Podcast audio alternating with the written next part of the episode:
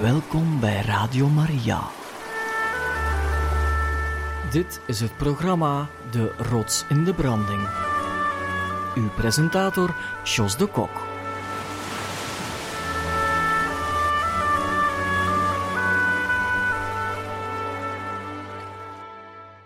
Beste luisteraars van Radio Maria, welkom op onze Rots in de Branding. In onze kerk is volop, zoals het genoemd wordt, het synodale proces aan de gang. Het woord synode is afgeleid van het Griekse soum, wat samen betekent, en hodos, wat weg betekent. Het is dus de bedoeling om samen op weg te gaan in alle geledingen van de kerk en zo over de toekomst van de kerk na te denken. Het was een oproep daartoe van onze paus in oktober 2021. Eerst met een lokale diocesane fase, gevolgd door een continentale fase in alle continenten in de wereld, en tot slot een universele fase die dan wordt gehouden in het Vaticaan, de zestiende vergadering van de gewone bisschoppenconferentie of synode. Het startte dus met een zeer grote bevraging in alle bisdommen, waar iedereen kon inpikken.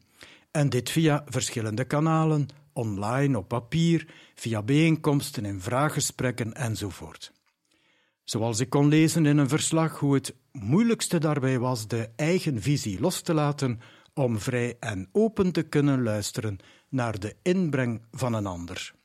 Dus luisteren zonder iets op te dringen en door te drukken. En dan vond dus de tweede continentale fase plaats in februari en maart 2023, georganiseerd door de regionale bisschoppenconferenties, waarin bisschoppen, priesters, religieuzen en leken met elkaar in gesprek gingen. Voor onze regio vond het plaats in Praag. Zo gaf de Franse zuster Nathalie Bécard, benoemd door Paus Franciscus als tweede secretaris van de Synode van Bisschoppen, een getuigenis over deze continentale samenkomsten, zoals over bepaalde thema's die aan de oppervlakte kwamen, wat uiteindelijk de bedoeling is van deze synodale weg, maar tevens ook spanningen veroorzaakten. Denken we aan de thema's zoals klerikalisme, het al of niet volledig aanvaarden van de LGBTQ-gemeenschap, de secularisatie, rol van de vrouwen in de kerk, ook bij besluitvorming en uiteraard ook het seksuele misbruik enzovoort. Zo verklaarde deze zuster toch het volgende: Er waren tendensen om het eerder als een politieke of ideologische oefening te zien dan als een echte christelijke oefening. De echte vraag is niet welke hervormingen er doorgevoerd moeten worden vanuit Rome, maar hoe de kerk opnieuw een dynamische beweging wordt van en voor de mensen. En zo eindigde onlangs de derde universele fase, een bijzondere synode in Rome, met een 364 personen en zeer opvallend vele leken, mannen en vrouwen. Het eindigde dan ook met een slotdocument die gebruikt wordt bij het vervolgtraject van deze synodale weg, want er volgt nog een vierde slotfase tijdens een tweede synode in Rome in oktober 2024. En van de paus wordt dan een post-synodale exhortatie, een brief verwacht met zijn besluiten en overwegingen op basis van al wat er werd besproken en genoteerd. Ik besef dat ik het hier zeer beknopt weergeef, maar meer kon u altijd vernemen in het programma Radio Vaticaan trouwens te herbeluisteren op onze website. Even een streepje muziek die we er regelmatig gaan tussengooien om alles te laten bezinken en om daarna wat dieper in te gaan over deze synodale weg.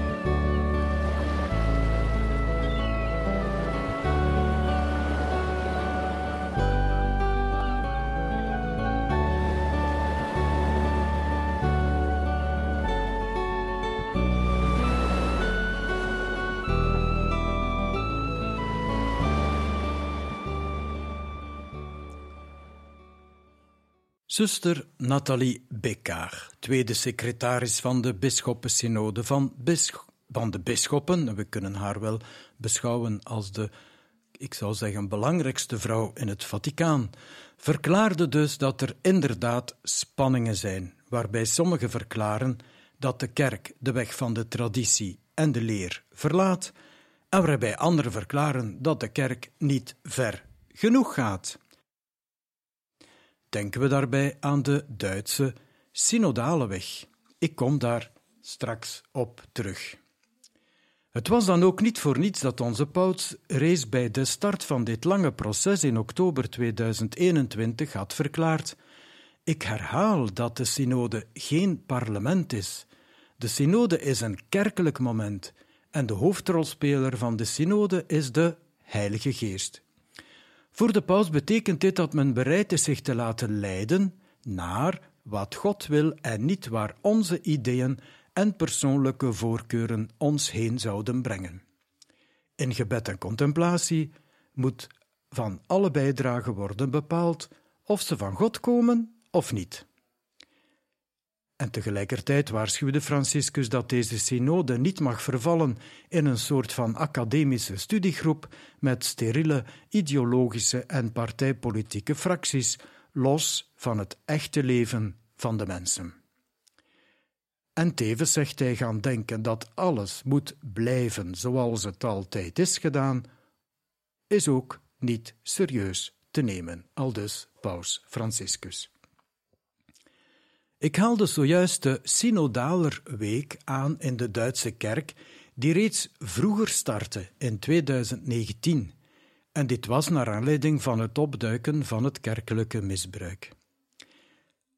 En zo werd beslist, ik vat het heel bondig samen, na een aantal synodale vergaderingen tot het openstaan van de wijding van vrouwen, leken medezeggenschap in de benoeming van bisschoppen, openbare zegeningsceremonieën voor homoparen, het in vraag stellen van het celibaat, de catechismus die moet veranderd worden, vooral in verband met de seksuele moraal, omwille van nieuwe wetenschappelijke inzichten enzovoort enzovoort. En zo werd onlangs op 11 november 2023 een synodale raad opgericht die zou gaan starten vanaf 2026.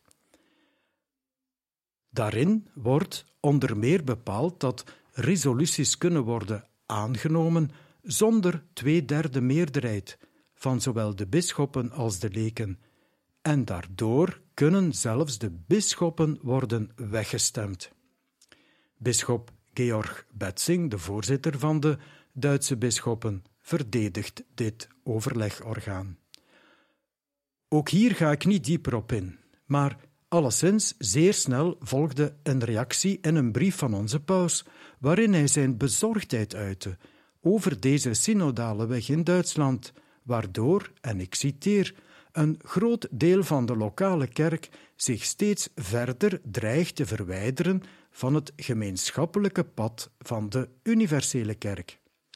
Dit advies- en besluitvormingsorgaan valt niet te verzoenen met de sacramentele structuur van de katholieke kerk, al dus onze paus. Tot zover dit woordje over deze Duitse synodale weg. Maar we vernamen ook vanuit, zoals de media het uitdrukt, conservatieve hoek, hoe er reacties zijn tot zelfs hevige, ook van bisschoppen, tegen de synodale weg die de paus startte. Maar gelukkig bestaan er ook reacties op een respectvolle wijze in eerbied voor onze paus als opvolger van Petrus. Een correcte houding die voor alle Radio Maria's zeer belangrijk is. Op de katholieke media, genaamd CNA Catholic News Agency van 24 november 2023, verscheen een interessant bericht waarin bisschop Robert Barron zich inderdaad vragen stelde over de synodale weg in de kerk, maar ook vooral op deze in de Duitse kerk. Maar eerst even een woordje over deze monseigneur Robert Barron. Hij werd geboren in 1959 en werd in 1986 tot priester gewijd. Na een doctoraat theologie in Parijs doseerde hij tot 2015 systematische theologie aan de University of St. Mary of the Lake in het Amerikaanse Illinois, waar hij later rector werd. En zo sprak hij onder andere in 2015 tijdens de Wereldgezinsdagen in Philadelphia en in 2016 bij de Wereldjongerendagen in Polen. Maar hij geeft ook lezingen bij niet-religieuze organisaties, zoals in de hoofdkwartieren van Amazon, Google en Facebook. In 2015 stelde paus Franciscus Robert Barron aan als hulpbisschop van het aartsbisdom Los Angeles en zeven jaar later in 2022 tot bisschop van het bisdom Winona-Rochester in Minnesota. Hij wordt ook genoemd de internetbisschop en daar is een reden toe. Hij is de stichter van het katholieke mediakanaal genaamd Word on Fire, het woord en vuur. Hij is ook religiecorrespondent voor NBC, maar ook te horen en te zien op Fox News, CNN en IWTN.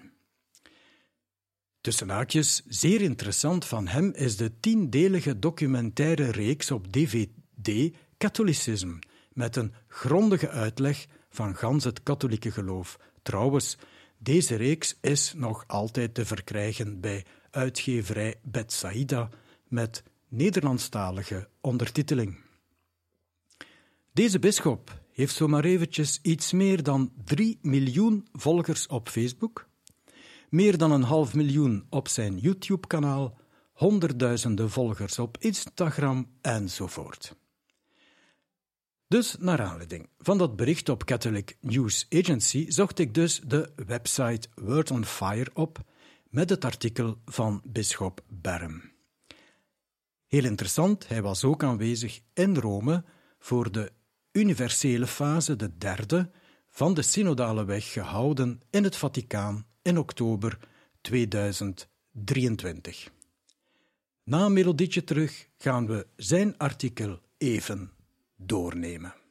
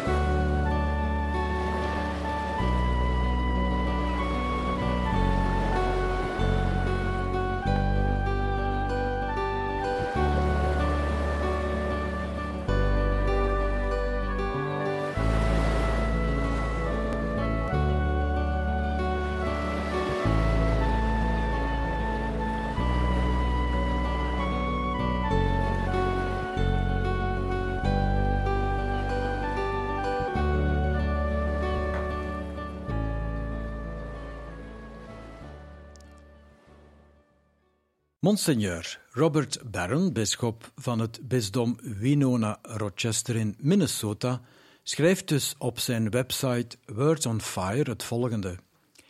Hij heeft het eerst over het slotdocument.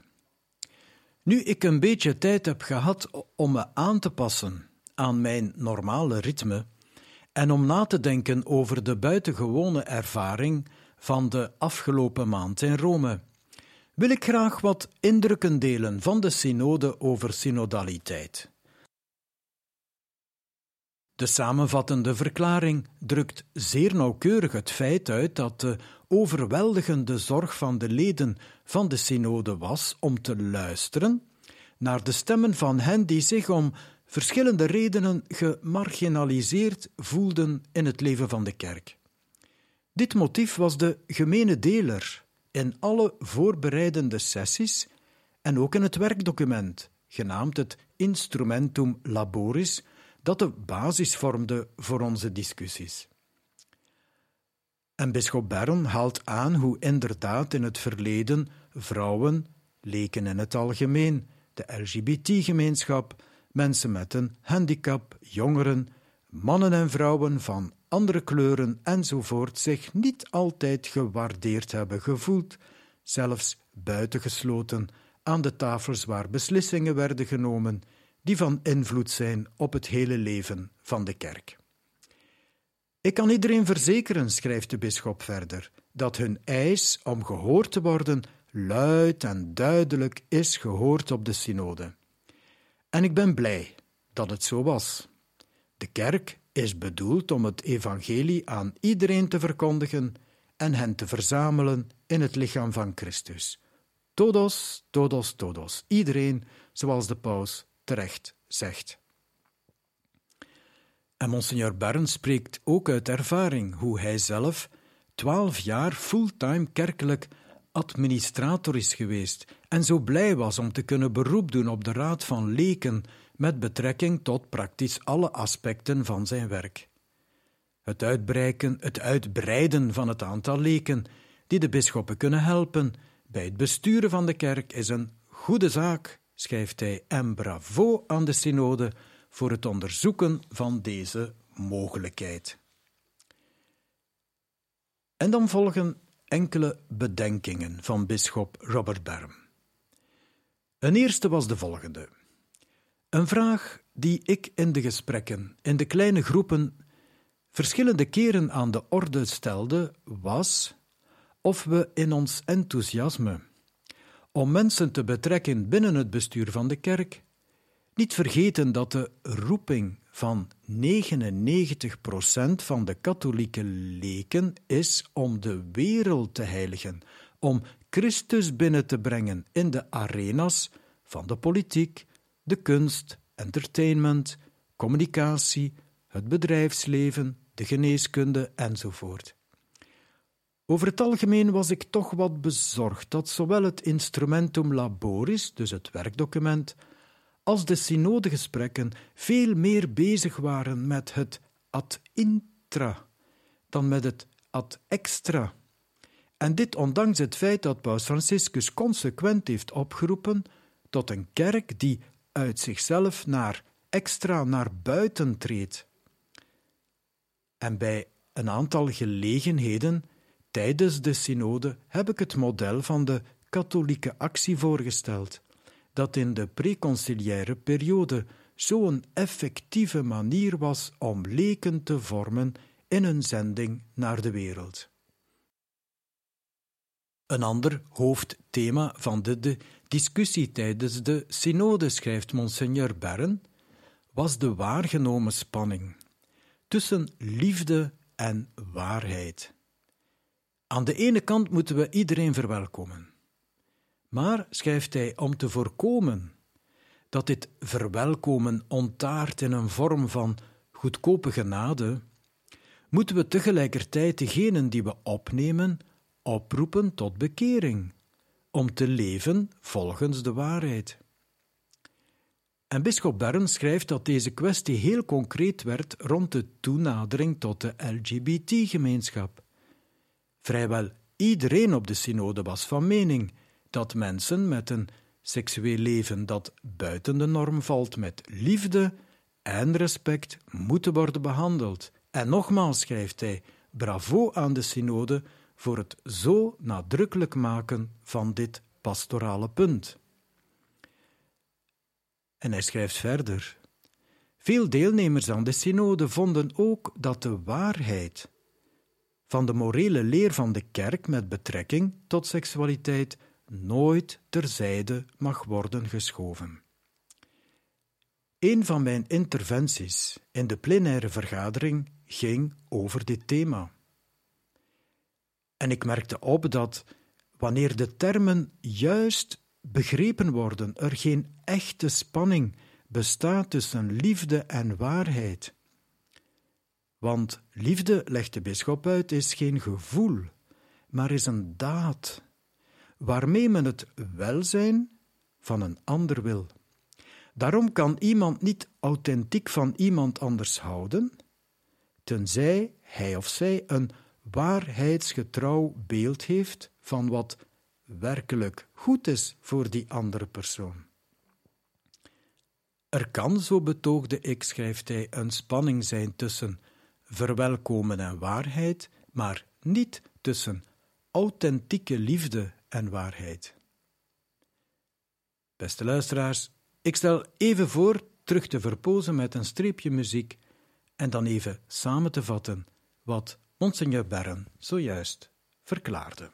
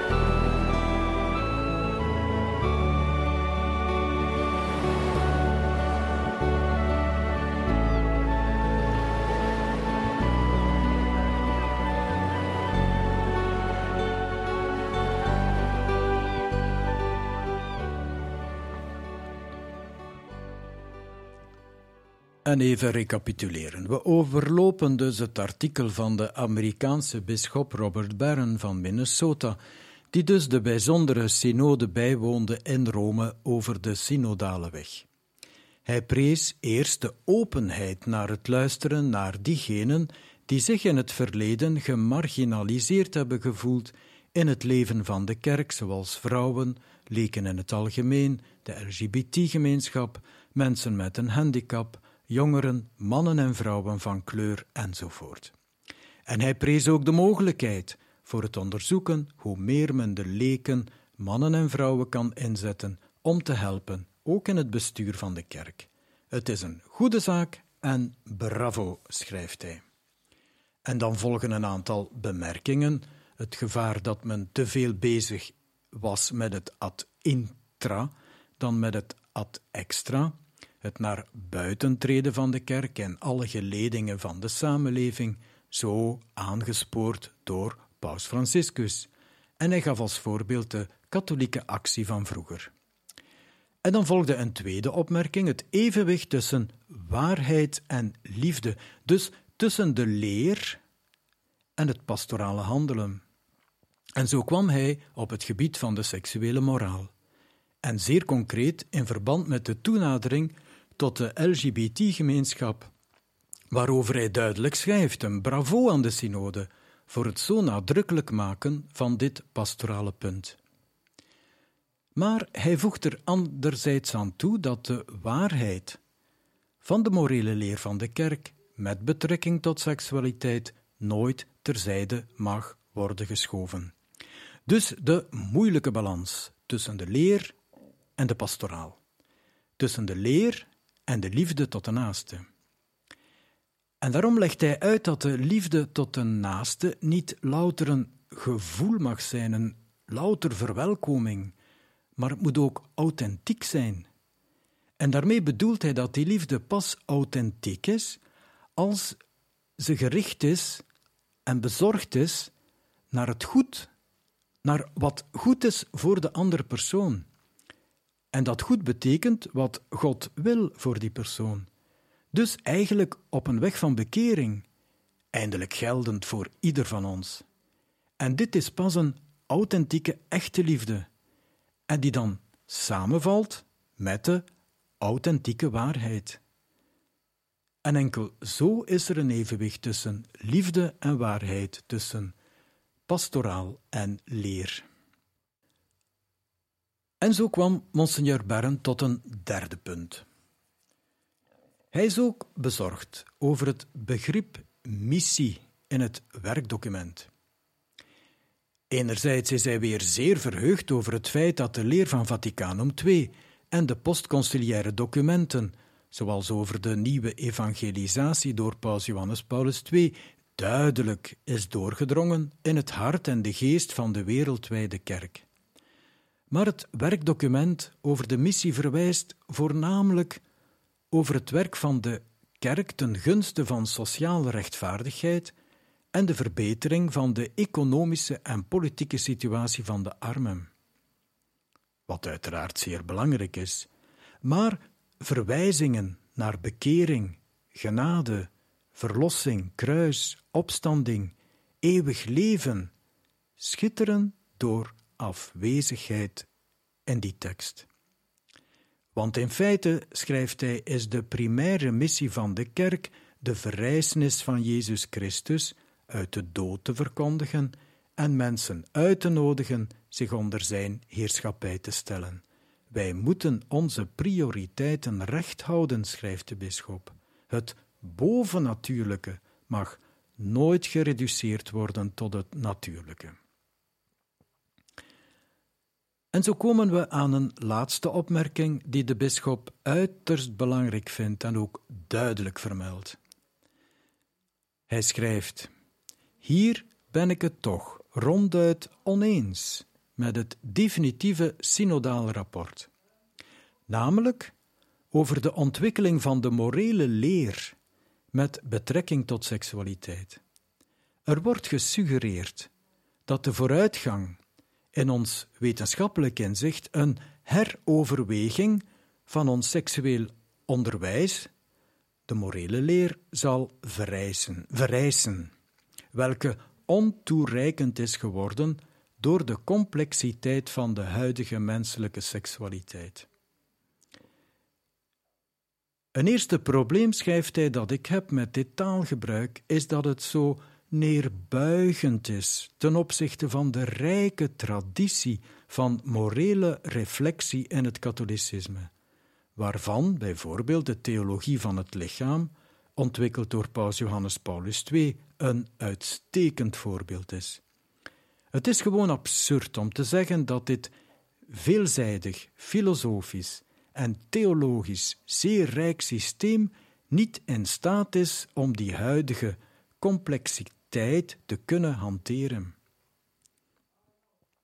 Maar het diepere probleem dat ik heb, vervolgt de bisschop, is dat deze manier van foutief argumenteren gebaseerd is op het idee alsof de vooruitgang in de wetenschappen automatisch een evolutie of een verandering in de morele leer vereist. En de bisschop neemt als voorbeeld homoseksualiteit. En zo schrijft hij dat de biologie, antropologie en scheikunde ons wel een nieuw inzicht kunnen geven in de oorzaken van de aantrekkingskracht van hetzelfde geslacht. Maar de wetenschap, zij kunnen ons niets vertellen over de vraag of nu homoseksueel gedrag goed of fout is. Het onderhouden van die vraag behoort tot een ander niveau van discussie. Het is verontrustend, vervolgt hij, om te zien dat sommige leden van de Duitse bisschoppenconferentie de taal van het synoderapport al gebruiken om grote veranderingen van de seksuele leer van de kerk te gaan rechtvaardigen. En bisschop Robert Barren eindigt. Het allerbeste deel van de synode was natuurlijk het nauwe contact met katholieke leiders van over de hele wereld. In mijn verschillende kleine groepen en tijdens de zeer levendige koffiepauzes ontmoette ik bisschoppen en leken uit de Filipijnen, Indonesië, Maleisië, Litouwen, Hongkong, Duitsland, Canada, Mexico, Argentinië, Oostenrijk, Australië en ga zo maar door.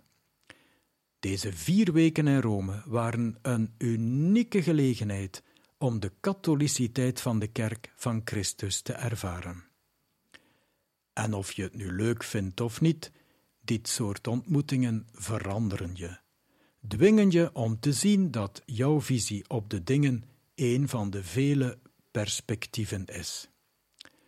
Al deze ideeën en ervaringen van de synode zullen het komende jaar, hij bedoelt dus 2024, blijven doorcijpelen in de geest van de kerk ter voorbereiding op de laatste ronde in oktober 2024.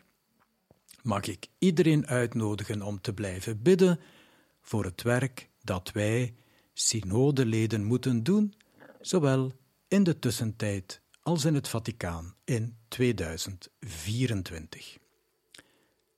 En voor zover dit artikel van Monseigneur Robert Barron, bisschop van het bisdom Winona-Rochester in Minnesota, ook genaamd de internetbisschop met miljoenen volgers op Facebook, YouTube-kanaal, Instagram enzovoort.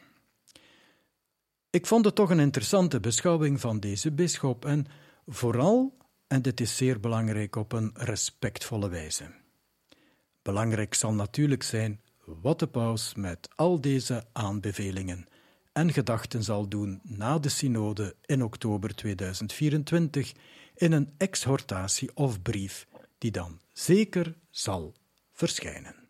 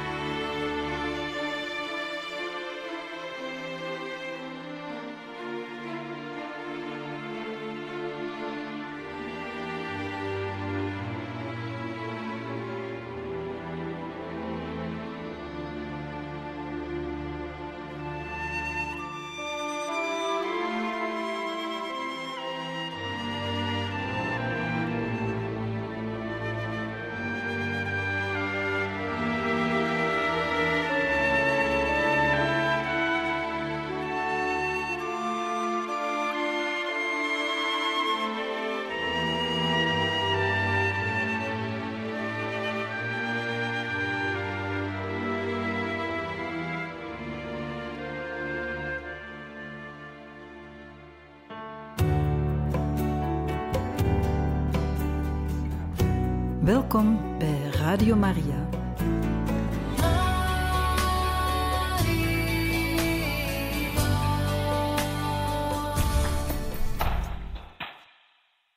Beste vrienden luisteraars, u begrijpt dat het uiteraard niet zo eenvoudig is om dat juiste evenwicht tussen pastoraal en morele leer van de kerk toe te passen. En toch is het noodzakelijk. Zo verscheen het document Fiducia Supplicans vanwege de Congregatie voor de Geloofsleer en met de goedkeuring van Paus Franciscus. Vertaald betekent het smekend om vertrouwen.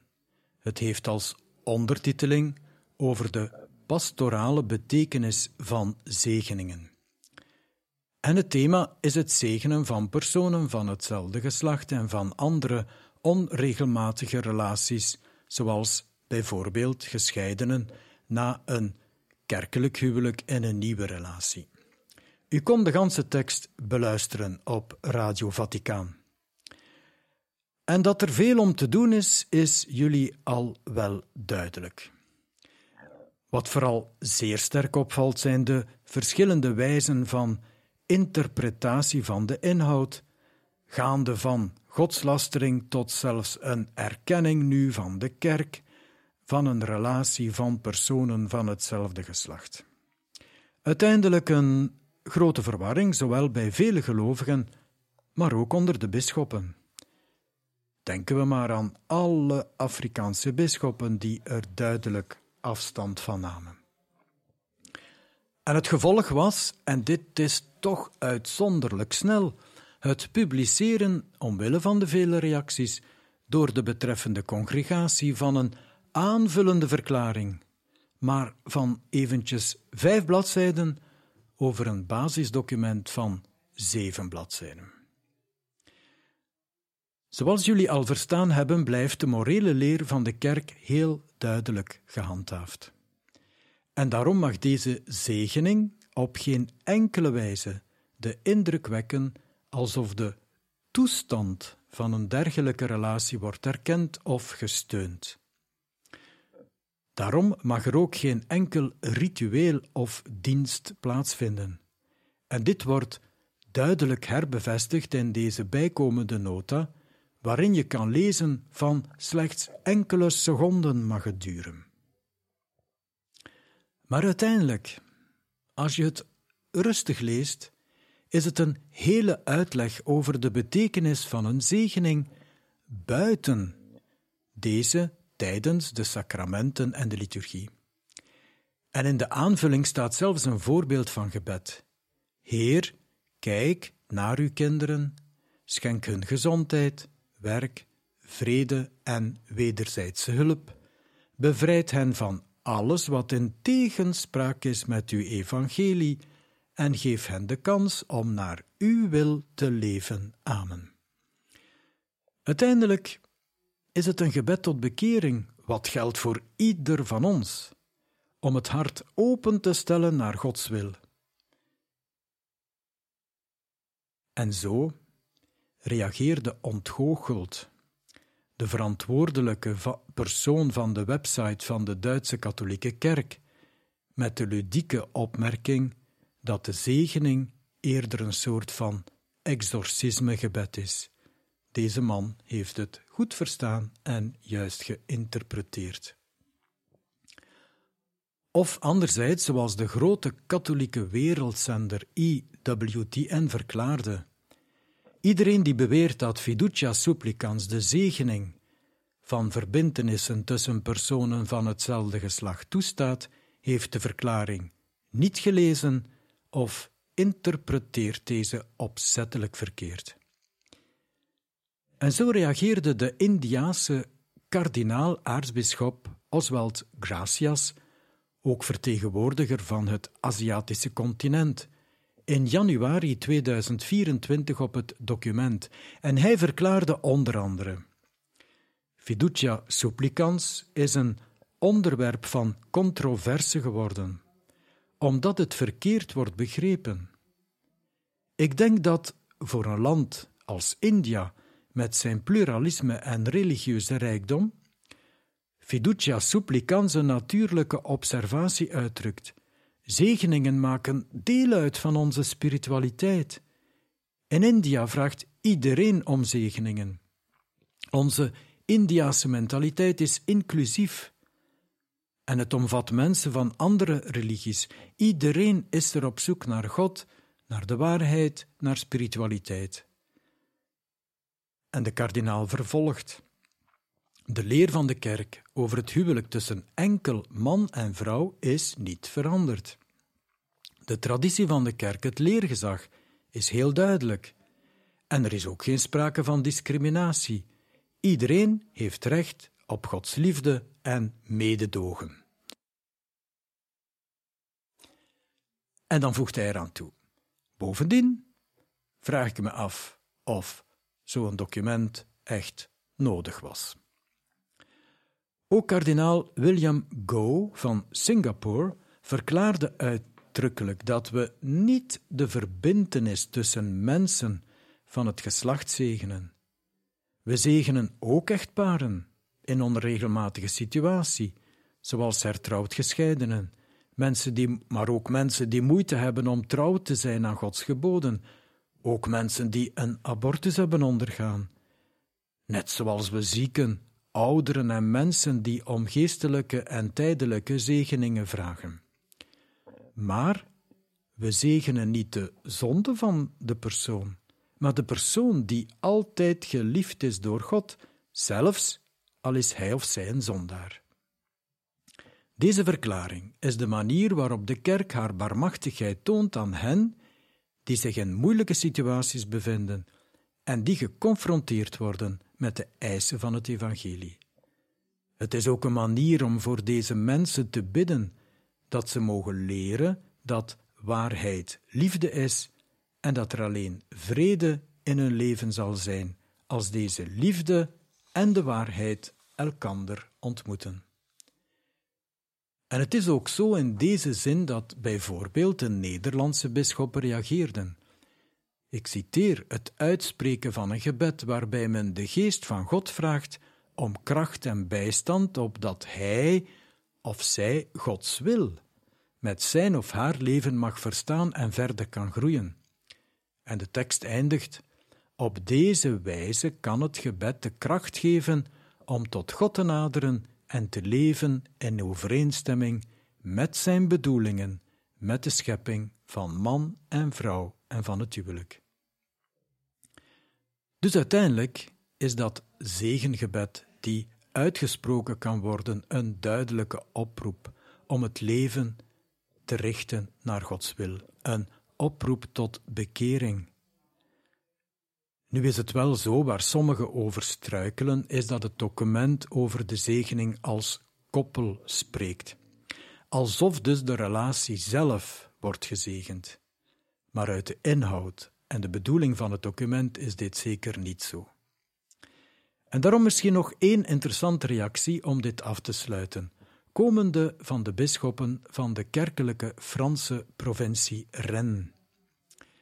En ik citeer Laten we ons niet meeslepen in de wervelwind van de uiteenlopende reacties die het document teweegbrengt. Deze verklaring roept van onze kant op tot een aandachtige lezing van de hele tekst, om met een open hart, nummer 27, de leer van Paus Franciscus te ontvangen waarop deze is gebaseerd en hun commentaar loopt parallel met deze van de Nederlandse bisschoppen, maar men blijft stilstaan bij één aspect waaruit dan een praktische richtlijn volgt voor de priesters en diakens. En daarbij baseert men zich op wat in het document meermaals wordt herhaald dat er geen verwarring of eventueel schandaal mag ontstaan. En daarom noteren de bisschoppen zeer duidelijk. Daarom is het gepast om spontaan en individueel elk van de twee mensen te zegenen die een koppel vormen, ongeacht hun seksuele geaardheid, die God zegen vragen met nederigheid en met het verlangen om zich steeds meer aan zijn heilige wil te conformeren. Dus elke persoon apart.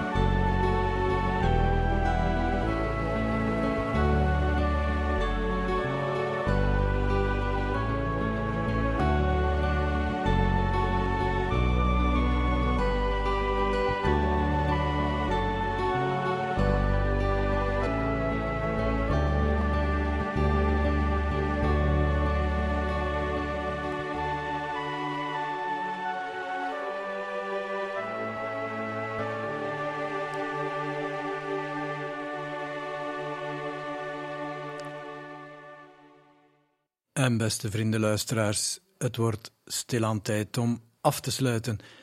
Hopelijk was het niet te moeilijk. Uiteraard kan er veel meer over al deze thema's worden gepraat, maar ik dacht toch dat de essentie aan bod is gekomen. Uiteindelijk in onze rots de branding komt alles wat aan bod. En ik zou graag eindigen met de homilie van de paus met twee belangrijke handelingen die hij ons voorstelde bij de afsluiting van deze bijzondere synode over de synodaliteit op 29 oktober 2023. U kon het beluisteren in het programma Radio Vaticaan. Ik dank jullie voor jullie aandacht en tot een volgende afspraak op deze rots. Primo verbo adorare. Het eerste werkwoord e aanbidden. Liefhebben is all'amore aanbidding. is het eerste antwoord dat wij kunnen geven op de vrije liefde, de verbazingwekkende liefde van God. De verwondering van aanbidding is essentieel in de kerk en vooral in deze tijd waarin we de gewoonte van aanbidding zijn verloren. Aanbidden betekent in feite in geloof erkennen dat enkel God Heer is. En daarom wordt liefde voor de Heer in de schrift vaak geassocieerd met de strijd tegen alle afgoderij. Zij die God aanbidden verwerpen afgoden, want terwijl God bevrijdt, maken afgoden slaven. Ze misleiden ons en vervullen nooit wat ze beloven, omdat ze het werk van mensenhanden zijn. De schrift is streng tegen afgoderij, omdat afgoden het werk van de mens zijn en door hem gemanipuleerd worden, terwijl God altijd de levende is, die hier en daarbuiten is, die niet gemaakt is zoals ik hem bedenk, die niet afhankelijk is van wat ik van hem verwacht, die daarom mijn verwachtingen kan verstoren, juist omdat hij leeft. Het bewijs dat we niet altijd het juiste idee van God hebben, is dat we soms teleurgesteld zijn. Ik verwachtte dit, ik stelde mij voor dat God zich zo zou gedragen en in plaats daarvan had ik het mis. Op deze manier bewandelen wij de weg van de afgoderij, omdat we willen dat de Heer zich gedraagt naar het beeld dat wij van Hem gemaakt hebben. We moeten altijd strijden tegen idolaterieën. De wereldse, die vaak voortkomen uit persoonlijke ijdelheid, zoals de zucht naar succes, zelfbevestiging tot elke prijs, hebzucht naar geld. Laten we niet vergeten dat de duivel binnenkomt vanuit de binnenzak. De allure van carrière maken, maar ook die idolaterieën die vermomd zijn als spiritualiteit. Mijn spiritualiteit, mijn religieuze ideeën, mijn pastorale bekwaamheid. Laten wij waakzaam zijn, opdat het ons niet overkomt om onszelf in plaats van Hem centraal te stellen. En laten we terugkeren naar de aanbidding. Het tweede werkwoord is dienen. Beminnen is dienen. In het grote gebod verbindt Christus God en de naaste, zodat ze nooit gescheiden kunnen worden. Er is geen religieuze ervaring die doof is voor de roep van de wereld. Geen ware religieuze ervaring. Er is geen liefde voor God zonder betrokkenheid bij de zorg voor de naaste. Anders riskeren we fariseïsme. We kunnen inderdaad veel mooie ideeën hebben om de kerk te hervormen. Maar laten we onthouden, God aanbidden en onze broeders en zusters beminnen met Zijn liefde. Dat is de grote en eeuwigdurende hervorming. Een aanbiddende kerk en een kerk van dienstbaarheid zijn, die de voeten wast van de gewonde mensheid. Dit, broeders en zusters, is de kerk waar wij geroepen zijn te dromen. Een kerk die iedereen dient, die de minsten dient. Een kerk die nooit een rapport van goed gedrag eist, maar die verwelkomt, dient, lief heeft, vergeeft. Een kerk met open deuren, die een haven van barmhartigheid is. Broeders en zusters, De synodevergadering loopt ten einde. In dit gesprek van de geest hebben we de tedere aanwezigheid van de Heer kunnen ervaren en de schoonheid van broederschap kunnen ontdekken. We hebben naar elkaar geluisterd en bovenal in de rijke verscheidenheid van onze voorgeschiedenissen en gevoeligheden naar de Heilige Geest kunnen luisteren. Vandaag zien we nog niet de volle vruchten van dit proces, maar met een vooruitziende blik kunnen we kijken naar de horizon die zich voor ons opent. De Heer zal ons leiden en helpen om een meer synodale en missionaire kerk te zijn, die God aanbidt en die vrouwen en mannen van onze tijd dient, erop uitgaand om de troostende vreugde van het evangelie aan allen te brengen. Broeders en zusters, voor alles wat u in de synode hebt gedaan en nog steeds doet, zeg ik dank u. Dank voor de reis die we samen hebben ondernomen, voor het luisteren en voor de dialoog. En in mijn dankwoord wil ik een wens uitspreken voor ons allemaal. Dat wij mogen groeien in de aanbidding van God en in de dienst van onze naasten. Aanbidding en dienstbaarheid. Mogen de Heer ons begeleiden. En verder met vreugde. Adorare e servire. Il Signore ci accompagni. E avanti con gioia.